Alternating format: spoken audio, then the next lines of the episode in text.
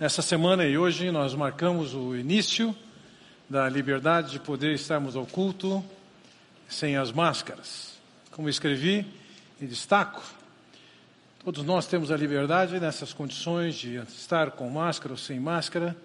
E importante nos inspirarmos em Romanos capítulo 14, num outro contexto em que fala, poderia dizer assim, quem use máscara, não condene quem não usa.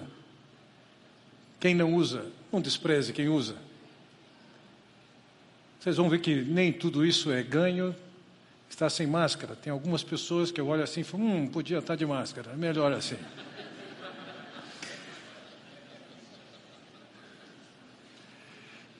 No meio da pandemia, eu estava tomando café numa padaria com alguém e enquanto estávamos conversando, ah, tinha um garoto ali próximo, 11 anos, o garoto, ele olhando para nossa mesa, nós dois sem máscara, ele olhava fixamente, tentando perscrutar, entender o que estava acontecendo, e eu, a pessoa com quem eu estava disse para ele assim: Você acha que você está me reconhecendo?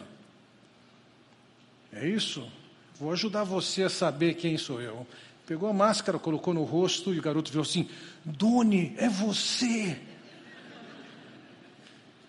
Vocês estão tendo a oportunidade de, de ver pessoas, rever pessoas, modificações que foram feitas. O Lucas tinha feito preenchimento labial, até agora ninguém tinha podido perceber isso, agora está bem visível. É, é isso. Ricardo, pode colocar máscara, por favor. que tempos nós vivemos, hein? E a pandemia foi, entre tantas coisas, uma oportunidade de o orgulho humano, por seu conhecimento e conhecimento da ciência, ser bastante derrotado. Fato que parte da, da saída dessa crise tem a contribuição da ciência e, em parte, o próprio desenvolvimento do vírus, que se tornou muito mais ameno. Mas o fato é que nós vivemos em tempos em que tem tanta tecnologia e isso, em certas circunstâncias, não tem muito sentido e muita contribuição. Nós vivemos num mundo em que tecnologia, modernidades, elas são bastante importantes. Meu pai, que nos próximos dias completaria 105 anos, é, ele dizia que três coisas o impressionavam no mundo. Ele dizia que era a televisão, o bacalhau e a empregada doméstica. E ele explicava. Eu posso estar olhando para uma televisão aqui, agora, e assistindo o que está acontecendo do outro lado do mundo nesse exato momento. Tecnologia. Eles e o bacalhau, que quando ele era garoto, podia se dizer assim: essa pessoa está tão mal que está comendo até bacalhau. Decisão de convir, pelo preço que ele chegou, melhorou bastante. Em terceiro lugar, ele dizia a empregada doméstica, porque ele disse que quando ele morava no interior de Pernambuco, é, algumas vezes uma pessoa, na hora do almoço, batia palmas na frente da casa e, e a mãe dele dizia o seguinte: vai dizer que não quer não. A ideia era o seguinte: alguém estava procurando trabalhar em troca de um prato de comida. Muito mal remunerado. E ele dizia: hoje em dia, as coisas melhoraram bem. O tempo vai passando, coisas novas vão surgindo, e, e, e o que, que nós incorporamos à nossa vida, e mais especificamente para nós, como igreja, que peso essas coisas têm no que é a vida de uma igreja? Durante um pouco mais de três anos, o Senhor Jesus Cristo viveu seu ministério. Ele tinha o seu programa, ele passava de cidade em cidade, de vila em vila. E durante todos aqueles anos, ele viveu na obscuridade, grande parte do tempo na inexpressiva Galileia, enquanto o centro da nação teve pouca dedicação do seu tempo. Não gastou tanto tempo em Jerusalém quanto gastou na Galileia. Ele foi rejeitado pelos líderes judeus. Ele escolheu para estar consigo doze homens comuns, pobres, Ele deu as boas-vindas aos pecadores e isso custou a ele a reprovação da liderança judaica em Jerusalém. Será que a sua estratégia foi errada? Será que algumas escolhas que ele fez ah, foram prejudiciais e contraproducentes? Eu gostaria de olhar com vocês hoje para esse texto da Escritura, que fala de parte de como ele conduziu o seu ministério. Veja lá, nós estamos falando aqui, nós vamos nos apoiar hoje, e no início da, da, de Lucas capítulo 8, em que diz: Depois disso, Jesus ia passando pelas cidades e povoados, proclamando as boas novas do reino de Deus. Os doze estavam com ele, também algumas mulheres que haviam sido curadas de espíritos malignos e doenças. Maria, chamada Madalena, de quem haviam saído sete demônios, Joana, mulher de Cusa, administrador da casa de Herodes, Susana e muitos outros. Esse breve relato do ministério do Senhor Jesus nos dá algumas luzes para entendermos e eu diria, nos deixarmos ser confrontados pelaquilo que é valorizado no ministério na igreja hoje em dia. Muito daquilo que é feito nos nossos dias visa ter muito impacto, alcançar muita gente. Muito é investido para diversificar ser sinérgico, ser tolerante, ser conectado culturalmente. Muito dinheiro é gasto em tecnologia. É isso. Eu gostaria de olhar para essa passagem com vocês e pensar com vocês cinco princípios ministeriais que nós devemos considerar. Para quê? Alguns de vocês que estão aqui estão levando em consideração e estão questionando se de fato essa é a igreja a qual você deve se filiar e participar. Outros deixarão Campinas, mudarão de igreja. Que critérios você vai usar para escolher, definir a igreja para a qual você vai?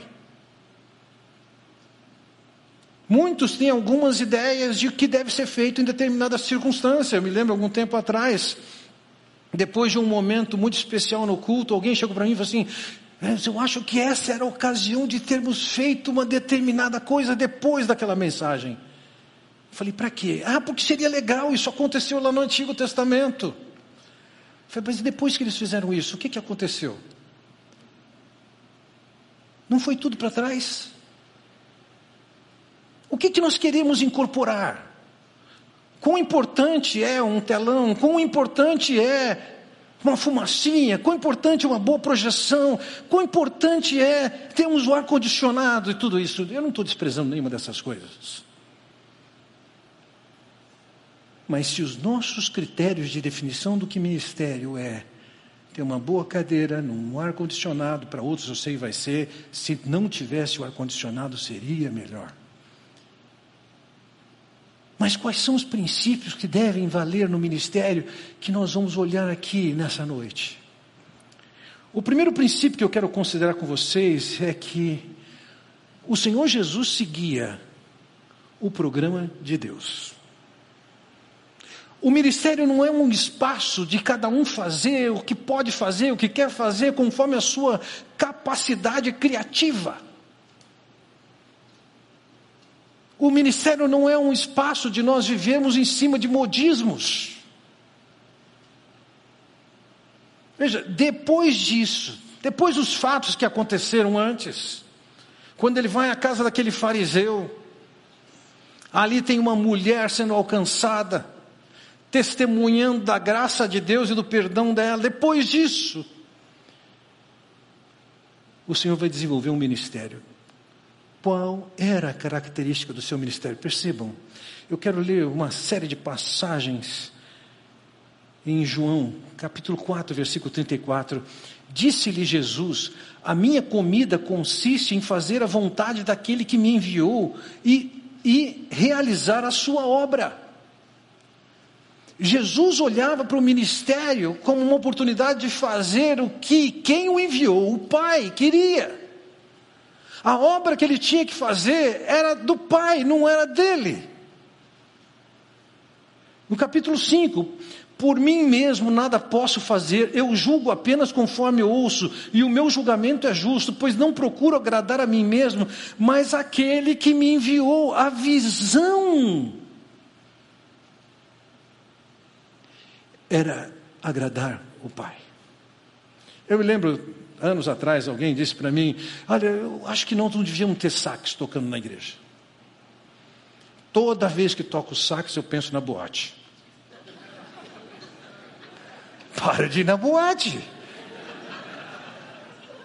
O camarada queria que as coisas estivessem de acordo com as suas demandas particulares.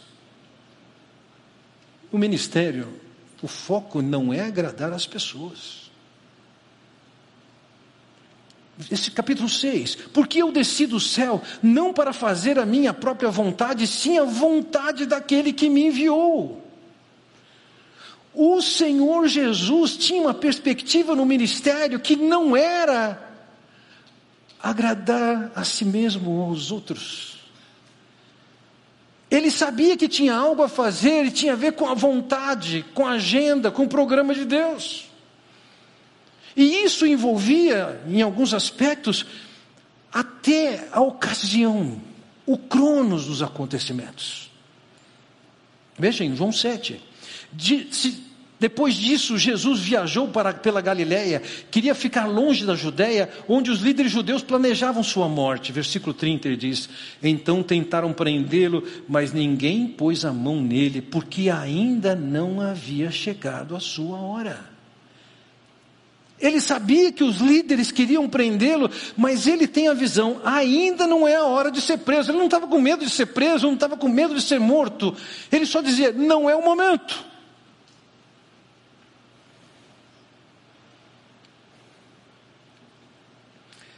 Capítulo 8, ele diz: Jesus fez essas declarações enquanto ensinava na parte, na parte do templo onde eram colocadas as ofertas.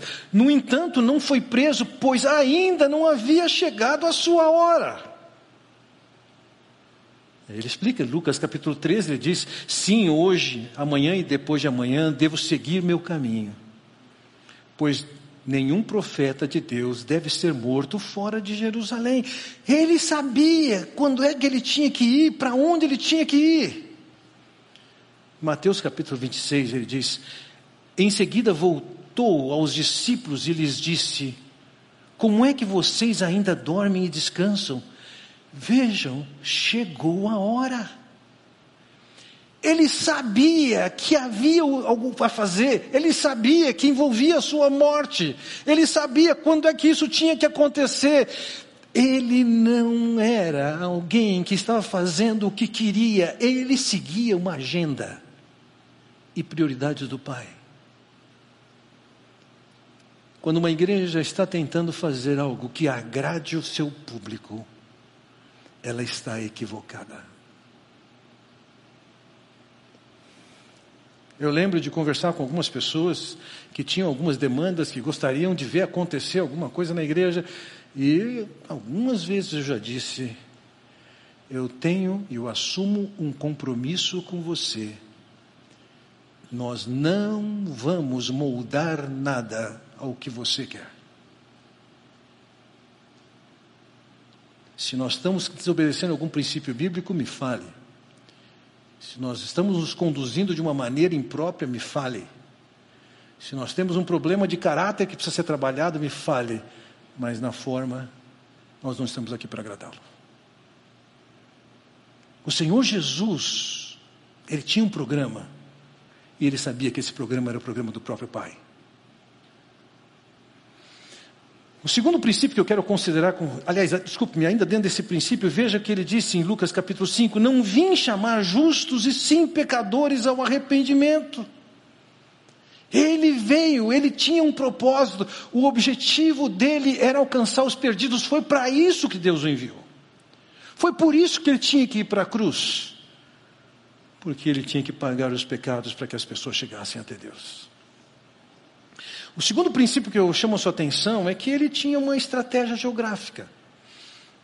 De certa forma, nos nossos dias, e com a contribuição dos meios de comunicação, das redes sociais, etc., aqui e ali se pode pensar que o mundo é o meu rebanho. Mas Jesus se traba trabalhou de maneira bastante limitada. Ele ficou dentro das fronteiras de Israel. E o que, que, ele fazia ali? Veja no versículo 1: depois disso, Jesus ia passando pelas cidades e, povo, e povoados. O ministério de Jesus foi focado em passar em diversos lugares. Ele teve na capital, sim, mas ele não focou seu ministério na capital. Ele concentrou grande parte do seu ministério na Galileia. A Galileia era um lugar, para eles, era de caipiras. Eles eram desprezados. Na mente de um judeu de Jerusalém, não podia vir nada bom da Galileia. E em João 7, quando lemos, outros diziam, Ele é o Cristo, outros, porém, perguntavam, porventura o Cristo virá da Galileia. Da Galileia não vem nada de bom. Mas ele focou na Galiléia e ele ia de aldeia em aldeia, de cidade em cidade, e em cada lugar, podia ser montanha, podia ser vale, podia entrar numa sinagoga, podia ser proibido de entrar numa sinagoga, mas o fato é o seguinte: ele por onde ia passando, ia tendo contato e ensinando. Em João 18, 20, Jesus diz: Falei abertamente a todos Ensinei regularmente nas sinagogas e no templo onde o povo se reúne. Será que seria sido melhor o Senhor Jesus aparecer no meio da humanidade nos nossos dias com toda a tecnologia, com mais facilidade de comunicar o que ele queria comunicar? Ele escolheu aquela época. E naquela época foi de lugar em lugar, de vila em vila, de cidade em cidade, montanha, vale, e o tempo inteiro ele estava ensinando. O ministério dele foi baseado em ensino. O ministério não tem que ser baseado em tecnologia. Em qualquer lugar. Pode ser na casa, fora da casa, na praça. Isso é secundário. Mas onde for pregar a mensagem. O terceiro princípio que eu quero considerar com vocês é o princípio ministerial que é definido pela teologia. Algumas vezes eu escuto a bobagem de alguém falar que não, aqui a gente não quer saber de teologia. Quando se assume uma posição como essa, é uma teologia porca, mas é teologia. Veja o que o texto diz: depois disso, Jesus ia passando pelas cidades e povoados, proclamando as boas novas do reino de Deus. O que é proclamar? O verbo aqui empregado pra, e foi traduzido para proclamar é anunciar publicamente uma mensagem oficial que deve ser ouvida e obedecida. Não era um simples anúncio, não. Era uma mensagem oficial que tinha que ser considerada. Passando em algumas cidades pequenas no interior da Itália, não é difícil perceber que algumas delas têm um mural em que as notícias e as informações são publicadas dessa maneira ali no mural, ainda hoje. Eram, são mensagens oficiais que devem ser consideradas, acatadas, lidas. Quando aqui diz que o Senhor Jesus foi proclamando, ele estava proclamando uma mensagem oficial, não é uma sugestão. A mensagem vem do reino de Deus. Tem alguém que tem autoridade, que está definindo o que tem que ser pregado o que tem que ser proclamado. Ele diz aqui, proclamando as boas novas, o Evangelho.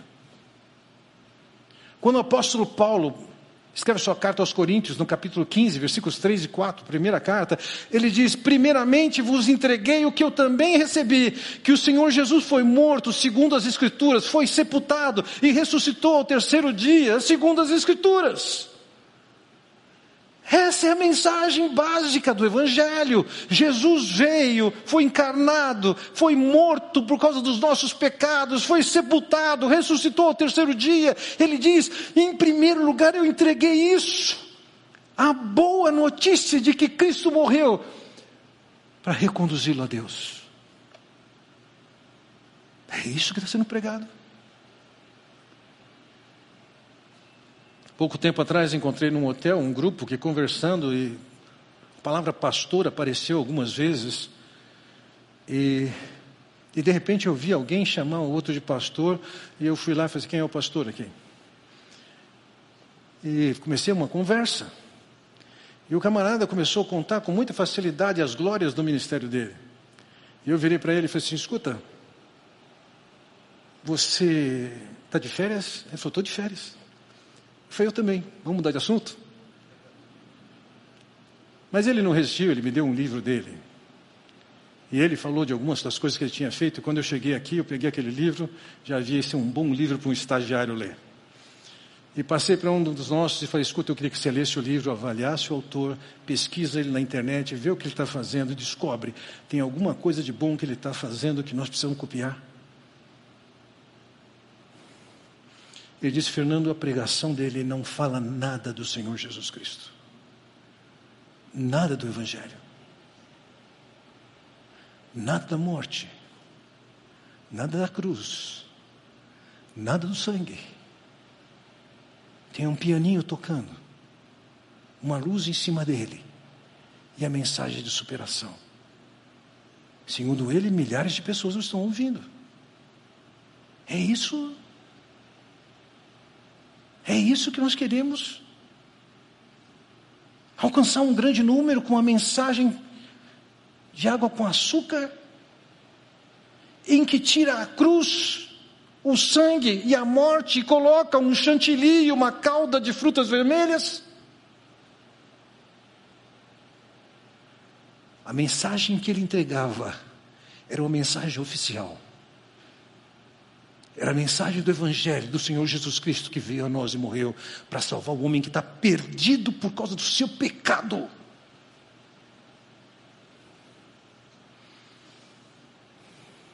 Ah, mas o homem do século 21 não está mais acostumado com essa linguagem. Vão tirar a palavra pecado. Vão tirar o sangue. Vão tirar a cruz.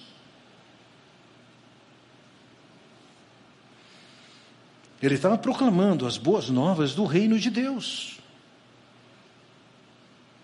A mensagem que vinha pressupunha que quem estava dando a mensagem é quem tem a maior autoridade, é do reino dos deuses, e quem é alcançado por essa mensagem é transportado do império das trevas para o reino de Deus. Um Deus que tem autoridade, não é um Deus que sugere, não é um Deus que é coaching, nem tampouco consultor, e nem tampouco facilitador. Ele é o rei. Ele tem poder e tem autoridade. Paulo, quando escreve aos Colossenses, ele diz: Ele nos resgatou do poder das trevas e nos trouxe para o reino do seu Filho amado, que comprou nossa liberdade e perdoou nossos pecados. Essa foi a mensagem. Você pode não gostar do que ele fez ou deixou de fazer, você pode não gostar do que eu vou falar aqui, mas ele não estava preocupado com questões políticas. Seu foco não foi no social. Ele nem tampouco discutiu filosofias. E nem tampouco ficou falando da superação que você é muito importante para Deus. Ele colocou o dedo na ferida. Ele mostrou o pecado. E mostrou a cruz. Ele se entregou para que as pessoas fossem salvas. Não tinha glória pessoal. não havia alisada no ego de ninguém. A mensagem era do Evangelho, era uma palavra oficial do reino de Deus. Quando uma igreja está moldando a sua mensagem, porque o, o público quer ouvir alguma coisa que tenha um pouco menos de sangue, sem cruz, com um chantilizinho aqui. Não fala isso que não vão gostar. Isso não tem nada a ver com os princípios do ministério do Senhor Jesus Cristo.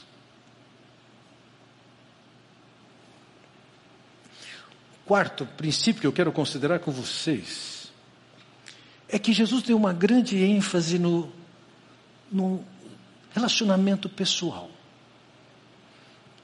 Vejam ali no versículo primeiro, os doze estavam com ele. Ele escolheu doze pessoas, doze homens simples, nenhum deles era da elite religiosa, nenhum deles era da elite intelectual, nenhum deles era da elite econômica, eram homens simples, da Galileia. E o Senhor chamou esses doze. E no caminhar com esses doze, ele pôde ensinar, e demonstrar com a sua vida seus valores, seus princípios, suas prioridades, suas atitudes, suas ações. Aqueles discípulos que foram chamados para estar perto dele, veja ainda que Jesus tem estado várias vezes com multidões, ele se concentrou e gastou enorme tempo com aquelas doze pessoas. Elas podiam observá-lo, podiam ouvi-lo, podiam aprender dele, podiam questioná-lo, podiam ser questionadas. E ainda que tivessem andado com Jesus por tanto tempo, no final deles, um deles o trai, outro deles o nega, blasfema, mas sem nenhuma exceção, todos eles abandonaram Jesus.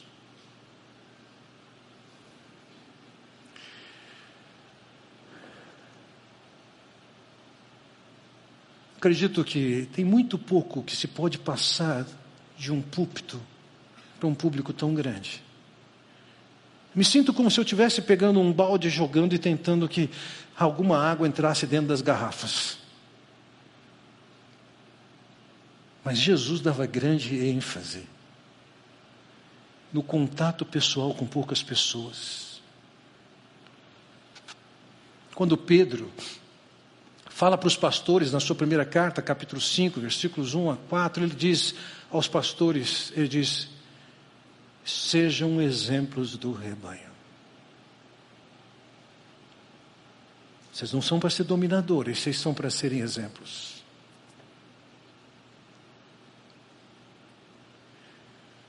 A liderança de uma igreja tem que se concentrar em ensinar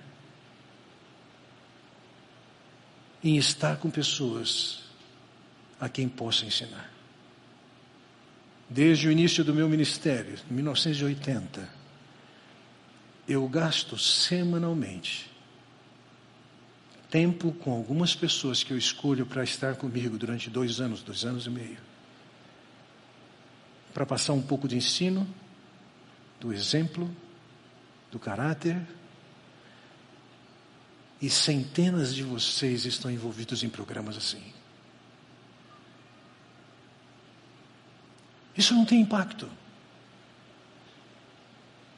Isso não faz sucesso. Mas é isso que faz e cria solidez, robustez, consistência.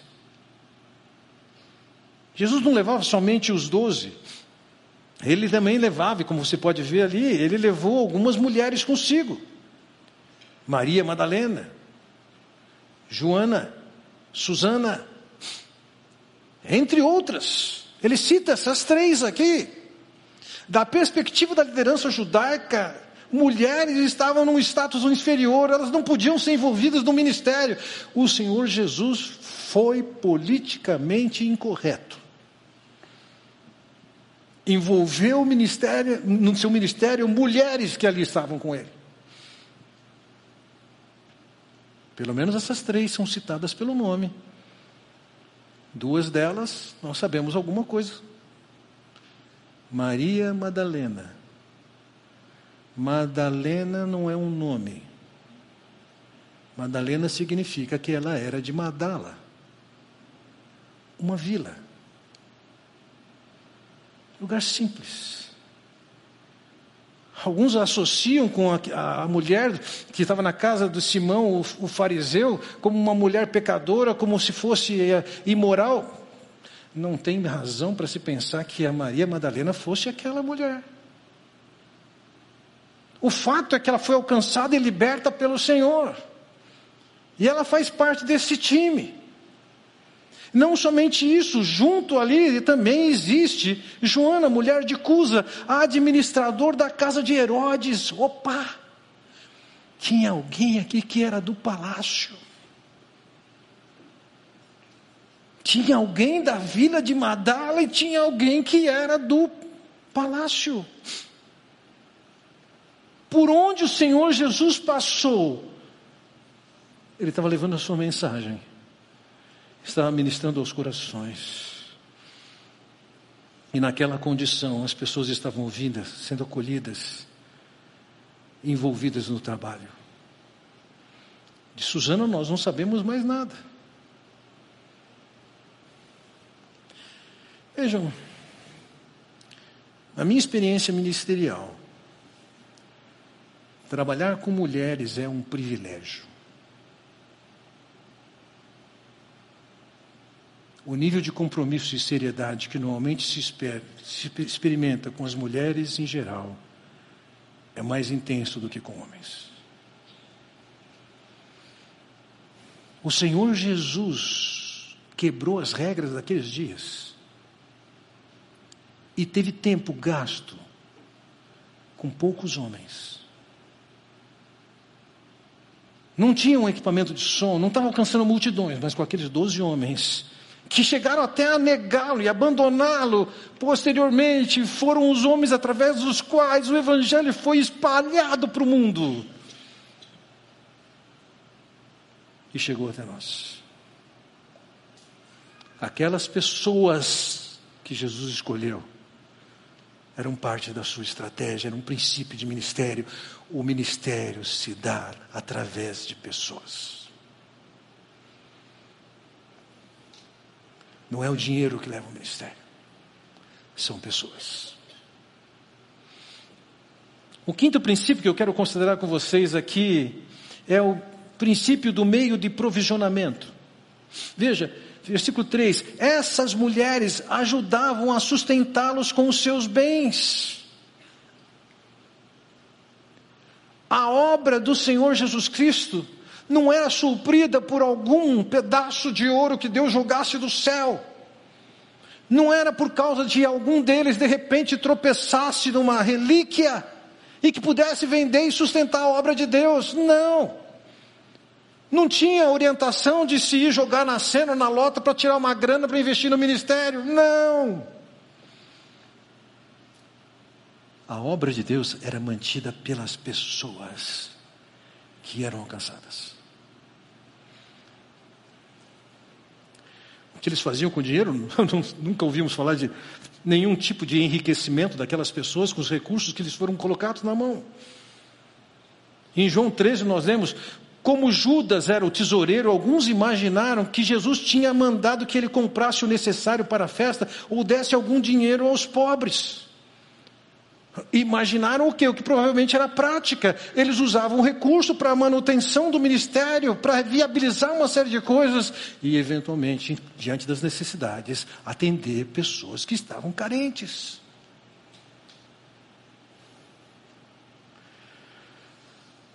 Quando Paulo escreveu aos Coríntios, primeiro capítulo, capítulo 9, ele diz: Da mesma forma o Senhor ordenou que os que anunciam as boas novas vivam pelas boas novas dentro do plano de Deus, o sustento da obra de Deus e daqueles que estão servindo, vem do trabalho que eles estão fazendo.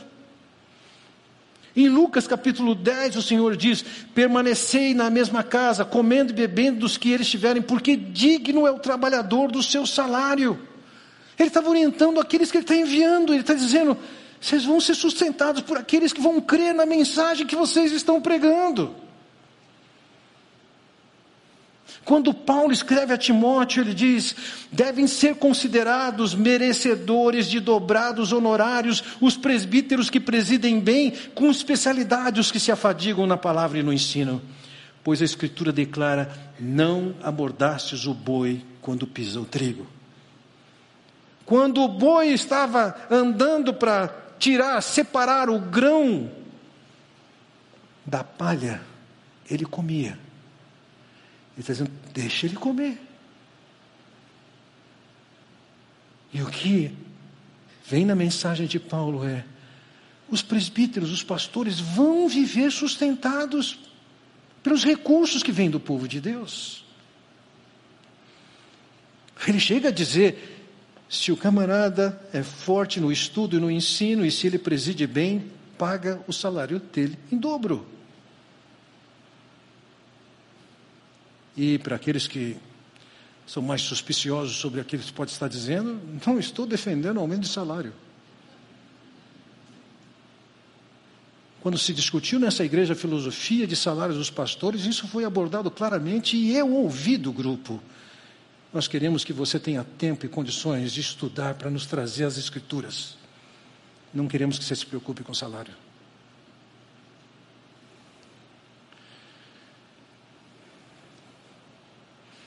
Quando Paulo escreveu aos Gálatas no capítulo 6, versículo 6, ele diz: Mas aquele que está sendo instruído na palavra, faça participante de todas as coisas boas, aquele que o instrui.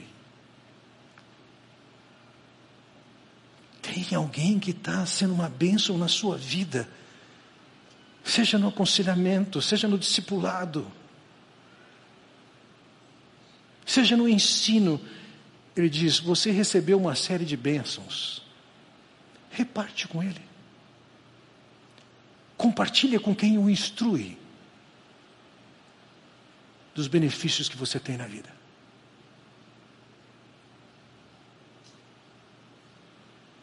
O sustento da obra e do obreiro de Deus é feito através de você. E eu não falo isso porque nós estamos precisando de dinheiro, não, não estamos. Historicamente, Deus tem nos suprido de maneira generosa. Não estamos. Mas isso não tira de você o privilégio e a responsabilidade.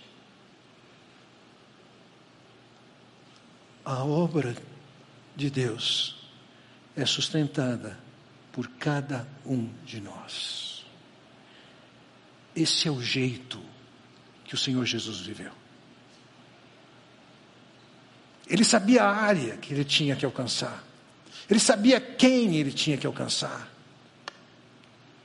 Ele sabia que o programa que ele ia seguir não era da criatividade dele, mas dado por Deus. Ele sabia que a mensagem era aquela e não tinha negociação. Ele sabia que o foco eram pessoas. E ele sabia que o provisionamento vem através de pessoas. Você está procurando uma igreja? Está avaliando uma igreja? Avalie esses cinco pontos. Isso serve como parâmetro. Se tem fumacinha ou não, se tem telão ou não, se tem música ou não, isso tudo é bom, mas é secundário.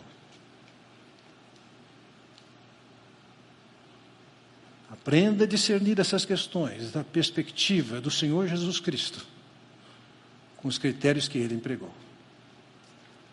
Vamos orar? Pai Celestial, quero te agradecer pela oportunidade que temos de olhar para a tua palavra, de ver as lentes que o Senhor Jesus usava, que fazia com que o seu ministério fosse como foi. Ó oh, Pai bondoso, Dá a cada um de nós o coração, a visão e a prática semelhante à do Senhor Jesus Cristo. Que como igreja possamos nos espelhar não no mundo, não no que o mundo quer, não nas demandas da sociedade, não. Sermos direcionados por ti, para o teu programa, para o teu jeito, para a tua mensagem, para o teu quando. Para o enfoque em pessoas. Para que cada um de nós seja participante, mantendo a tua obra. É o que eu oro, Pai bondoso, no nome do Senhor Jesus Cristo. Amém. Deus os abençoe.